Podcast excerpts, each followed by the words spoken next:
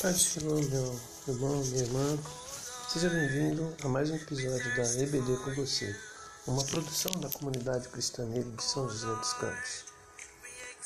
Louvo a Deus mais uma vez pela sua audiência, pela oportunidade de compartilhar com você o estudo da Palavra de Deus. Lembrando que esse é um projeto com o intuito de permitir que você possa desfrutar do alimento espiritual, daquilo que Deus tem separado, onde quer que você esteja. Seja no seu trabalho, seja no seu momento de lazer, no seu momento a sós em casa, ou até mesmo em família. Para aqueles que muitas vezes estão longe de uma congregação ou não têm condição de estarem presentes na sua escola bíblica dominical. Então, espero que você mais uma vez desfrute desse momento, permita com que Deus fale grandemente ao teu coração. Nesse episódio nós vamos dar continuidade ao, à carta de Efésios, capítulo 1, vamos ler os versículos de 15 a 22. E no primeiro episódio, se você assistiu, vai lembrar, e se você não assistiu, convido que você vá lá no, podcast anterior. Mas, num breve resumo, Paulo trata de, em linhas gerais, da, do grande projeto que Deus estabeleceu para o homem, que foi de traçar um plano de salvação para o homem que ele sabia que ia acabar sendo pecador. E esse plano de salvação, Paulo começa a destacar ali é, a situação de que todos nós somos feitos um novo povo em Deus. Porque desde como antes da criação, Deus já nos queria, já nos criou com esse propósito de viver para adorá-lo, viver em comunhão, em adoração com Ele. E nessa primeira versículos, Paulo faz essa lembrança aos habitantes de Éfeso, que era uma cidade de importância econômica é, destacada na Idade Antiga, ali na Ásia, não só pela sua localização, mas também pelo templo de Diana, que era um templo suntuoso. Mas Paulo vai justamente mostrar para os gentios que haviam ali se convertido que Deus é o Deus único e soberano acima de qualquer outro Deus que possa o homem ter colocado como provedor na vida dele. Né? E só lembrando também que isso é uma questão de paternidade, porque ali como eu comentei no primeiro episódio, é, muitas vezes os, os, filhos que eram gerados das sacerdotisas ali do templo de Diana eram deixados sem nenhum tipo de recurso, né? e eram criados como sem, sem família, sem pai. E Paulo vem justamente mostrar que Deus é aquele pai que não deixa nenhum filho desamparado. Então, nesse, através dessa revelação que Deus dá a Paulo, e Paulo leva essa revelação aos Efésios, ele faz um chamamento à santidade, ou seja, a separação do homem do pecado. Isso é ser santo, separar-se do, do pecado. Faz um chamamento para que as pessoas andem em humildade e não de forma orgulhosa. Isso nós vamos ver com mais propriedade também, o que é andar em humildade no capítulo 4 né? E nos mostra que somos adotados, ou seja, não só o povo de Israel passa a ter direito a ser chamados povo de Deus, mas nós também, como gentios, passamos a ser chamados filhos de Deus. Né? Naquele, a partir do momento que nós acreditamos e nos convertemos a isso e acreditamos principalmente no sacrifício de Cristo na cruz, porque através do sacrifício de Jesus é que nós alcançamos a redenção, a unificação como um único povo e passamos a ser feitos herança em Jesus. Nós, Jesus recebe do Pai como herança em nossas vidas e nós também, através de Jesus, passamos a ter direito, temos herança no reino celestial.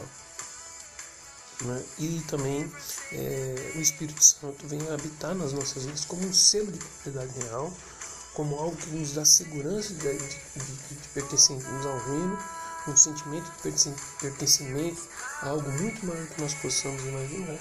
E o Espírito Santo também nos é dado como garantia, como penhor de que temos direito a essa herança.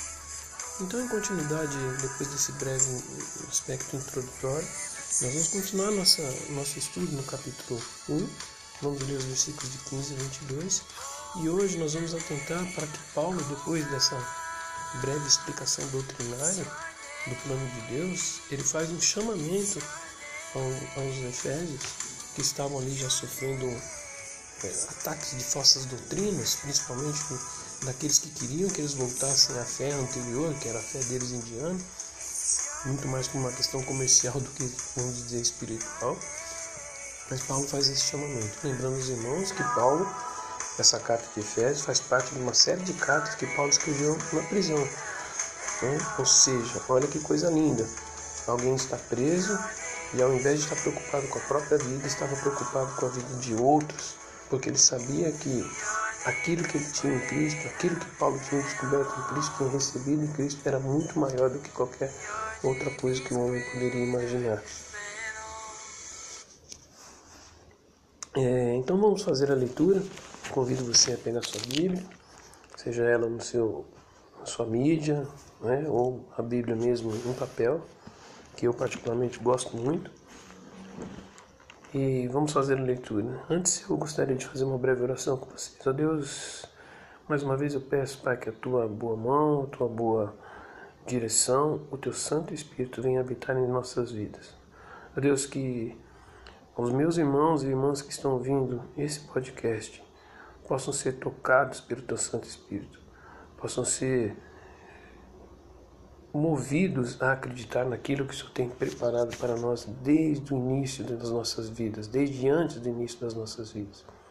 Deus, afasta do coração deles qualquer preocupação, qualquer tristeza, qualquer desânimo, Deus, mas enche-os agora com a alegria do teu Santo Espírito e que eles se preocupem em ouvir a tua palavra. Não seja minha voz, Deus, mas seja a tua palavra a fazer diferença na vida deles. É assim que eu oro, em nome de Jesus. Amém. Então, meus irmãos, Efésios, capítulo 1, nós vamos ler do versículo 15 a 22. Diz assim a palavra do Senhor. Por isso também eu, tendo ouvido a fé que há entre vós no Senhor Jesus e o amor para com todos os santos, não cesso de dar graças por vós, fazendo menção nas minhas orações, para que o Deus de nosso Senhor Jesus Cristo, o Pai da glória, vos conceda espírito de sabedoria e de revelação no pleno conhecimento dele. Iluminados os olhos do vosso coração, para saberdes qual é a esperança do seu chamamento qual a riqueza da glória da sua herança nos santos, e qual a suprema grandeza do seu poder para com os que cremos, segundo a eficácia da força do seu poder, o qual exerceu ele em Cristo, ressuscitando-o dentre os mortos, e fazendo-o sentar à sua direita, e nos lugares celestiais, acima de todo principado, e potestade, e poder, e domínio, e de todo nome que se possa referir, não só no presente século, mas também no vindouro e pôs todas as coisas debaixo dos pés, e para ser o cabeça sobre todas as coisas, o deu à igreja, a qual é o seu corpo, a plenitude daquele que a tudo enche em todas as coisas. Meus irmãos, é, nesses versículos, Paulo vai fazer um chamamento à oração. E por que, que ele vai fazer um chamamento à oração? Ele quer demonstrar é, ao, ao povo de Éfeso que mesmo ele estando numa situação, como eu já disse, de prisão, ou seja, numa situação que seria de desânimo para a maioria das pessoas, ele quer mostrar que Deus se preocupa e que Deus pode e sempre vai querer mudar a situação do homem. E a oração também serve como uma forma de demonstrar gratidão a Deus por aquilo que Paulo já sabia que Jesus tinha feito e pelo amor que já existia ali entre aqueles que estavam convertidos e para que esse amor, a fé em Jesus, esse amor pudesse fluir no meio deles e demonstrar a outros que ainda precisariam ser alcançados o poder de Deus. Hum? Então, Paulo, nesses primeiros versículos de 15 a 16, ele já começa agradecendo, dizendo que os irmãos ali que tinham recebido a palavra de Deus estavam tendo fé. Né? Ele fala assim: tendo ouvido a fé que há entre vós em Senhor Jesus e o amor para com todos os santos. Ou seja, ele entende que aqueles primeiros gentios que tinham recebido a palavra sabia já que Jesus habitava, era uma, era uma crença viva no meio deles, né? E que esse, essa crença em Jesus fazia com que os irmãos demonstrassem amor uns aos outros né, aos santos, de novo, como eu, como eu falo, aqueles que já estavam se separando do pecado para viver uma vida de santidade e, e de plenitude diante de Deus. Então, esse é o primeiro aspecto. Quem verdadeiramente aceita Jesus não tem outra situação a não ser do que viver em amor. Em amor, em compaixão com aqueles também que vivem a mesma fé, mas principalmente demonstrando isso para que isso sirva de exemplo para aqueles que precisam ser alcançados. É, então, Paulo também já fala no versículo 16 que ele não cessa de dar graças por aqueles, né, por vós, fazendo menção de vós nas minhas orações. Ou seja, ele, com certeza, Paulo deveria falar assim: olha, eu sou agradecido a ti porque o Senhor é, alcançou aqueles corações. Não é Paulo, como diz lá no começo da carta, que ele é prisioneiro de Cristo que aquilo que ele faz, ele faz porque ele foi é, recebeu de Cristo. Então, ou seja, tudo aquilo que Paulo está falando não é da cabeça dele, mas é algo que ele entende que ele recebeu do Senhor, algo que ele entende que ele recebeu como forma de manifestação, manifestação divina. Então ele tinha que agradecer a Deus, porque ele sabia que isso não vinha dele, mas vinha de Deus. E, e nesse ponto, irmãos, antes da gente seguir em frente, eu gostaria de fazer já é, um, um, pontuar um, uma, uma situação. Muitas vezes nós esquecemos disso, né, de quem é o verdadeiro autor e consumador da nossa fé. Não é a nossa força. Se fosse assim, Paulo não teria tido força para escrever da prisão. Mas ele entendeu, como diz em Hebreus 12, 2, olhando firmemente para o autor e consumador da fé, Jesus. Ou seja, Paulo sabia que tudo aquilo que estava acontecendo na vida dele, na vida dos irmãos, era a obra de Jesus, era a obra do Espírito Santo que tinha ficado como penhor, e não obra da cabeça de um homem. Não é? Lembrando que ali em Éfeso eles acreditavam tudo a uma deusa, né? mas era uma deusa que era tida como deusa da fertilidade, deusa de, da caça. E Deus é muito mais do que isso. Deus é aquele que pode prover o seu alimento, prover o teu sustento, prover a fertilidade, prover a cura, coisas que Diana não tinha. E, e, e o sacrifício, por exemplo, como já foi dito na aula anterior, o sacrifício que Diana demandava era sacrifício sexual dentro do templo dela. Deus não deseja isso. O nosso sacrifício hoje para Deus é um coração puro, sincero e contrito de adoração a Ele. Certo? Por isso que no versículo 17, Paulo, depois de agradecer a Deus, ele diz que para que o Deus de nosso Senhor Jesus Cristo, o Pai da glória, vos conceda espírito de sabedoria e revelação no pleno conhecimento dele. Paulo aqui faz um chamamento, faz uma petição a Deus que, mesmo ele sabendo que já havia essa fé entre os irmãos e o amor, ele sabia que os efésios ali que tinham sido convertidos estavam sendo atacados por falsas doutrinas. E se você parar para pensar, Será que não passamos pela mesma situação nos dias de hoje? Quantas coisas que muitas vezes, ah, para mim ou para você que já ouviu falar de Jesus, te leva às vezes a querer desviar um pouco o foco e achar que eh, você não é merecedor ou você não alcançou essa graça. Então Paulo pede que nos seja dada sabedoria, né, para que seja dada revelação do pleno conhecimento dele. Meu irmão, e sabedoria, pleno conhecimento de Deus, você só consegue quando você realmente se dedica a buscar a face de Deus.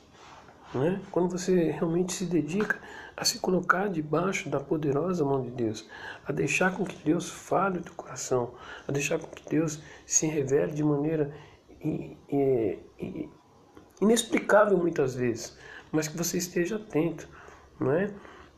Para poder receber é, é, esse essa revelação, ter esse conhecimento, esse domínio. E tudo começa com a oração, com a leitura da palavra. Isso é mais importante. Por isso a razão da escola bíblica de você ler, procurar entender, estudar. É o momento que você tem de, de ter intimidade com Deus e receber dele essa ministração na tua vida. Então a sabedoria que Paulo pede que seja dada a, a, né, por Deus, o Pai de toda glória, a sabedoria que ele pede é que os irmãos entendam, através da oração, através da palavra, qual é a vontade de Deus para a vida deles. E ele segue no versículo 18 dizendo: Iluminados os olhos do vosso coração, para saberes qual é a esperança do seu chamamento, qual é a riqueza da glória da sua herança nos santos. Ou seja, Ele quer que olhos do coração, embora seja isso uma maneira figurativa, mas o coração você entende que é aquilo que move o nosso, é aquilo que bombeia o sangue, é aquilo com que faz com que nós possamos viver.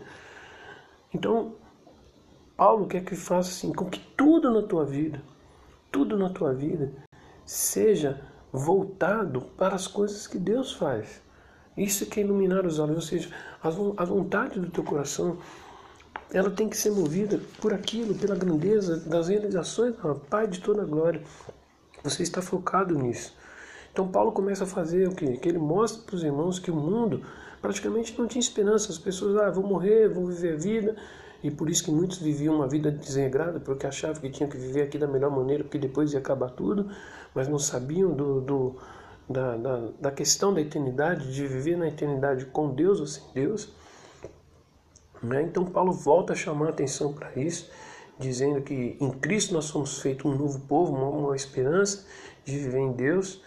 Né? E ele começa a lembrar disso, é, falando que nós somos de Jesus, que nós temos comunhão em Jesus Cristo, que nós somos santos, somos separados e que ainda que muitas vezes precisamos passar por um certo sofrimento, esse sofrimento é para o engrandecimento da nossa vida.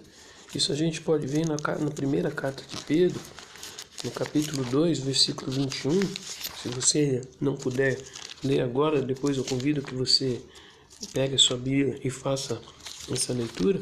Mas em 1 Pedro, capítulo 2, versículo 21, diz assim: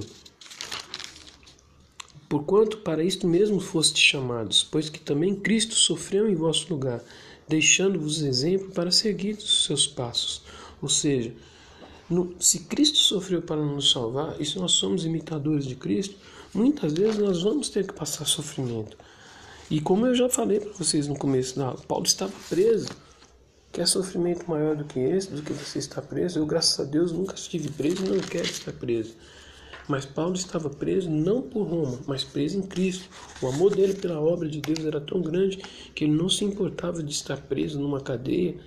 O que o mais importante para ele era continuar ministrando a palavra de Deus. Então Paulo pede justamente isso, para que os olhos dos, dos, dos, dos, gentios daquela época e de hoje, daqueles que foram alcançados por Deus, sejam abertos para entender a razão do nosso chamamento. Porque, irmãos, não é para nós sermos aquele cristão acomodado, ou como muitas vezes falam, cristão consumidor, que só vai na igreja para receber bênçãos. Nós fomos chamados, e o nosso chamado é para levar esse mesmo plano que Paulo revela de salvação de Deus para a vida do homem, dessa redenção por Cristo e desse penhor do Espírito Santo, desse selo do Espírito Santo, nós temos que levar isso para as outras pessoas.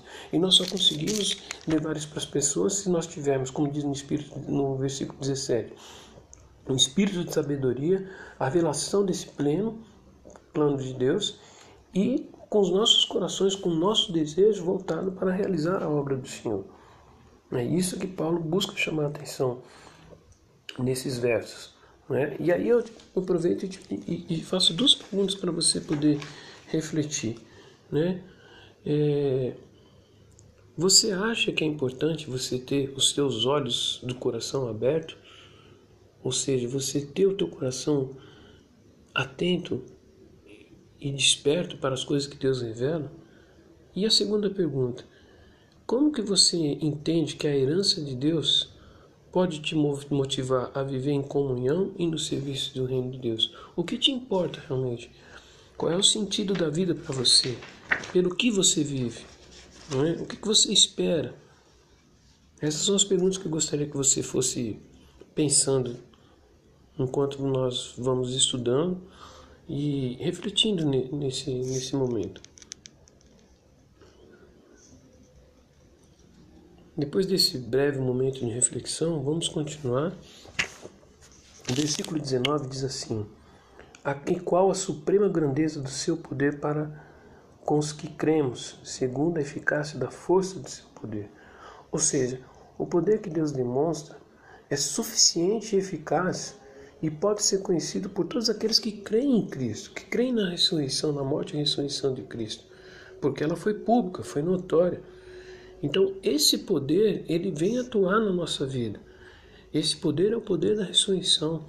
Então, a pergunta anterior que eu te fiz, a questão de herança, a questão de você entender dos olhos da iluminação, é de você entender para que possamos conhecer plenamente é, essa esperança de ter uma vida eterna e de saber que essa riqueza da glória de Deus não é só para nós consumirmos, é para nós podermos dividir com os outros, poder compartilhar com aqueles que precisam ser alcançados.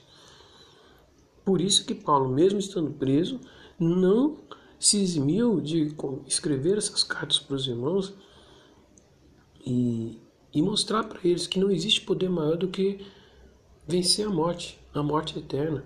Eu sempre costumo dizer que para aqueles que às vezes acham que a vida não tem sentido nem nada, de maneira hipotética, porque eu creio, mas para a pessoa que não crê, eu ponho de maneira hipotética.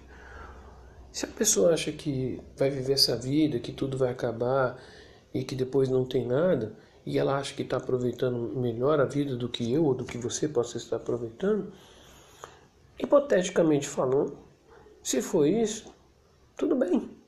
Né? Que vai, qual vai ser o problema? Depois que acabou, acabou mesmo, ninguém vai sofrer nada.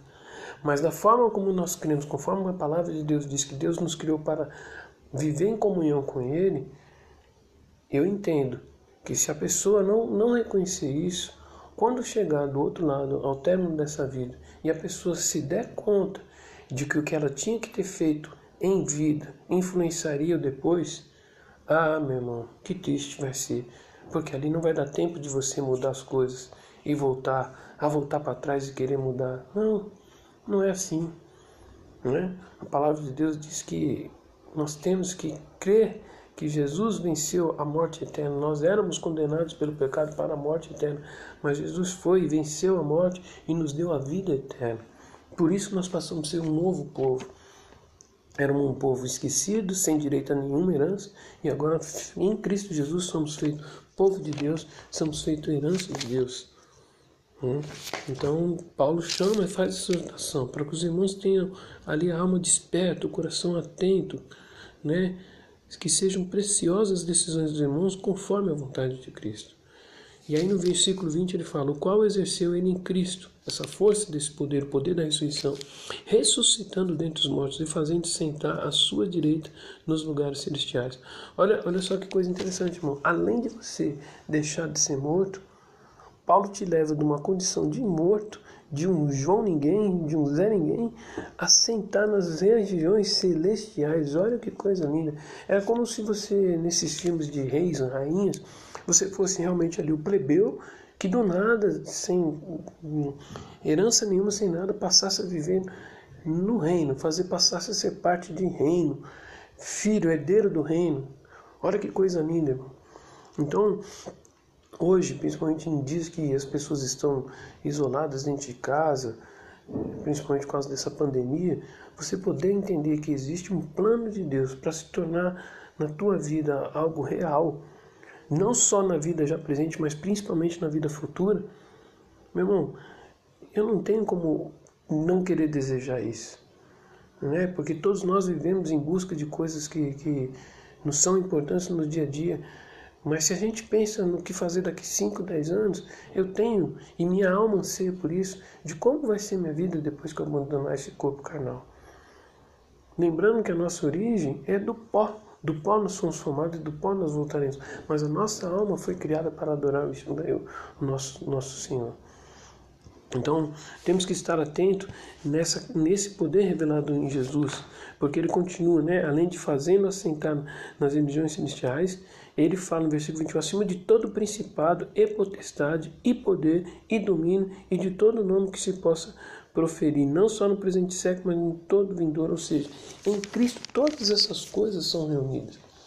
Então, nós vamos estar numa posição que até os anjos gostariam de estar, porque Paulo, quando fala isso de potestade, dos poderes celestiais, fala que nem, nem mesmo os anjos é, tinham essa, essa revelação desse plano de Deus. A gente vai ver no capítulo 3, mas eu já dou esse, essa pequena introdução para vocês. Então, você começa a entender como Deus nos amou de uma maneira tão é, sublime que nós passamos não ter direito também a nos sentar nos lugares celestiais com Cristo Jesus.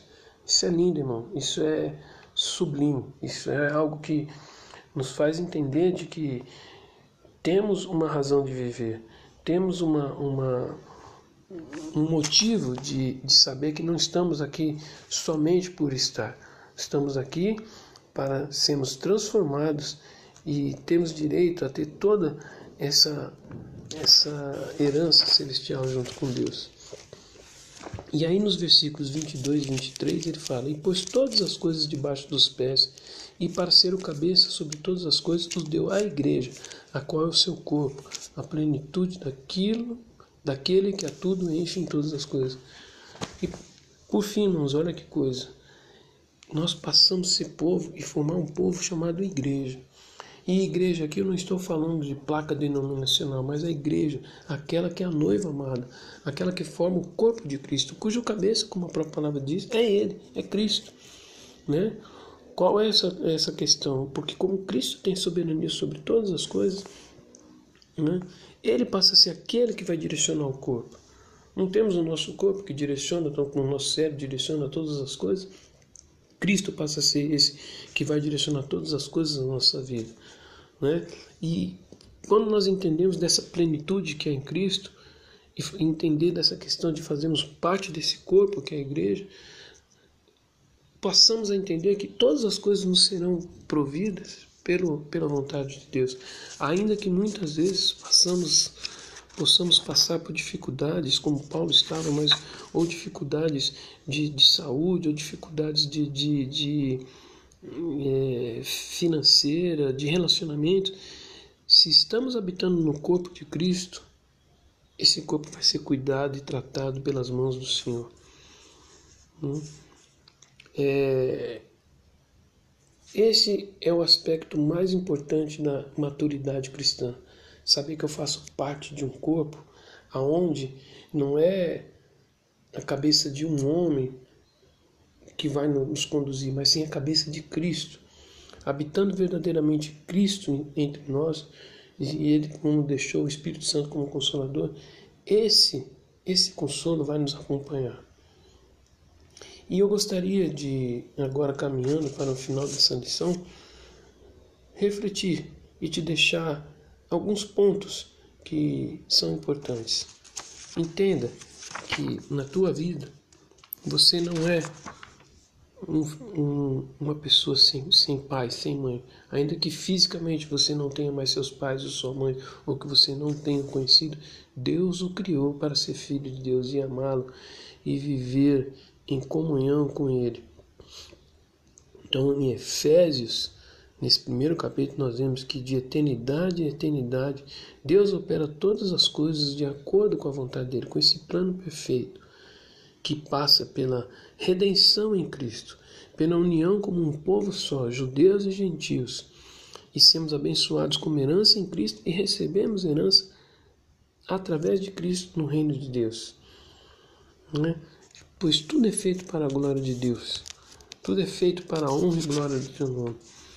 E que nós devemos estar sempre no espírito de oração pedindo a Deus que ilumine as decisões do nosso coração, que os nossos desejos estejam alinhados com os desejos de Deus, que nós, através da leitura da palavra da oração, possamos ter essa nossa comunhão com Cristo aumentada, reforçada.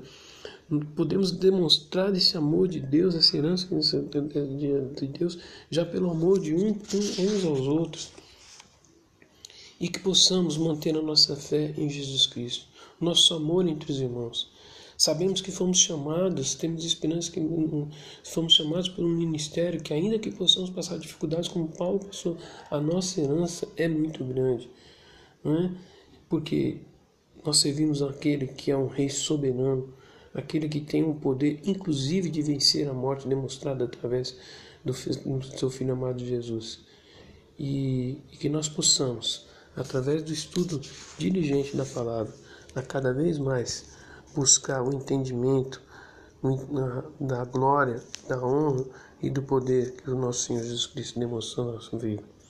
Ó Deus, eu oro para que o Senhor faça com que essa palavra tenha alcance profundo na vida dos meus irmãos, que eles possam refletir e saber que existe um sinônimo de paternidade, um sentimento de paternidade Que aquele que se, tem se sentido sozinho possa entender que em Ti, ó Deus, em Cristo Jesus, somos parte de uma mesma família, de uma mesma igreja, cujo cabeça é Jesus. Em que todas as coisas, toda a plenitude das coisas que nós necessitamos, podemos alcançar com o Senhor. Deus abençoe a cada um das, das vidas que estão aqui ouvindo esse podcast nesse dia, Deus.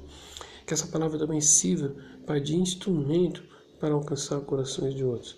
Abençoa a vida dos meus irmãos e que eles possam entender que em Ti todas as coisas são perfeitas. Deus abençoe e eu aguardo você nos próximos episódios. Compartilhe o nosso podcast, use como ferramenta. É assim que eu desejo que vocês alcancem e levem à frente o seu chamamento do ministério da palavra de Deus. Amém? Deus os abençoe. Um abraço e eu sou Sérgio Pereira, membro da comunidade cristã de São José dos Campos.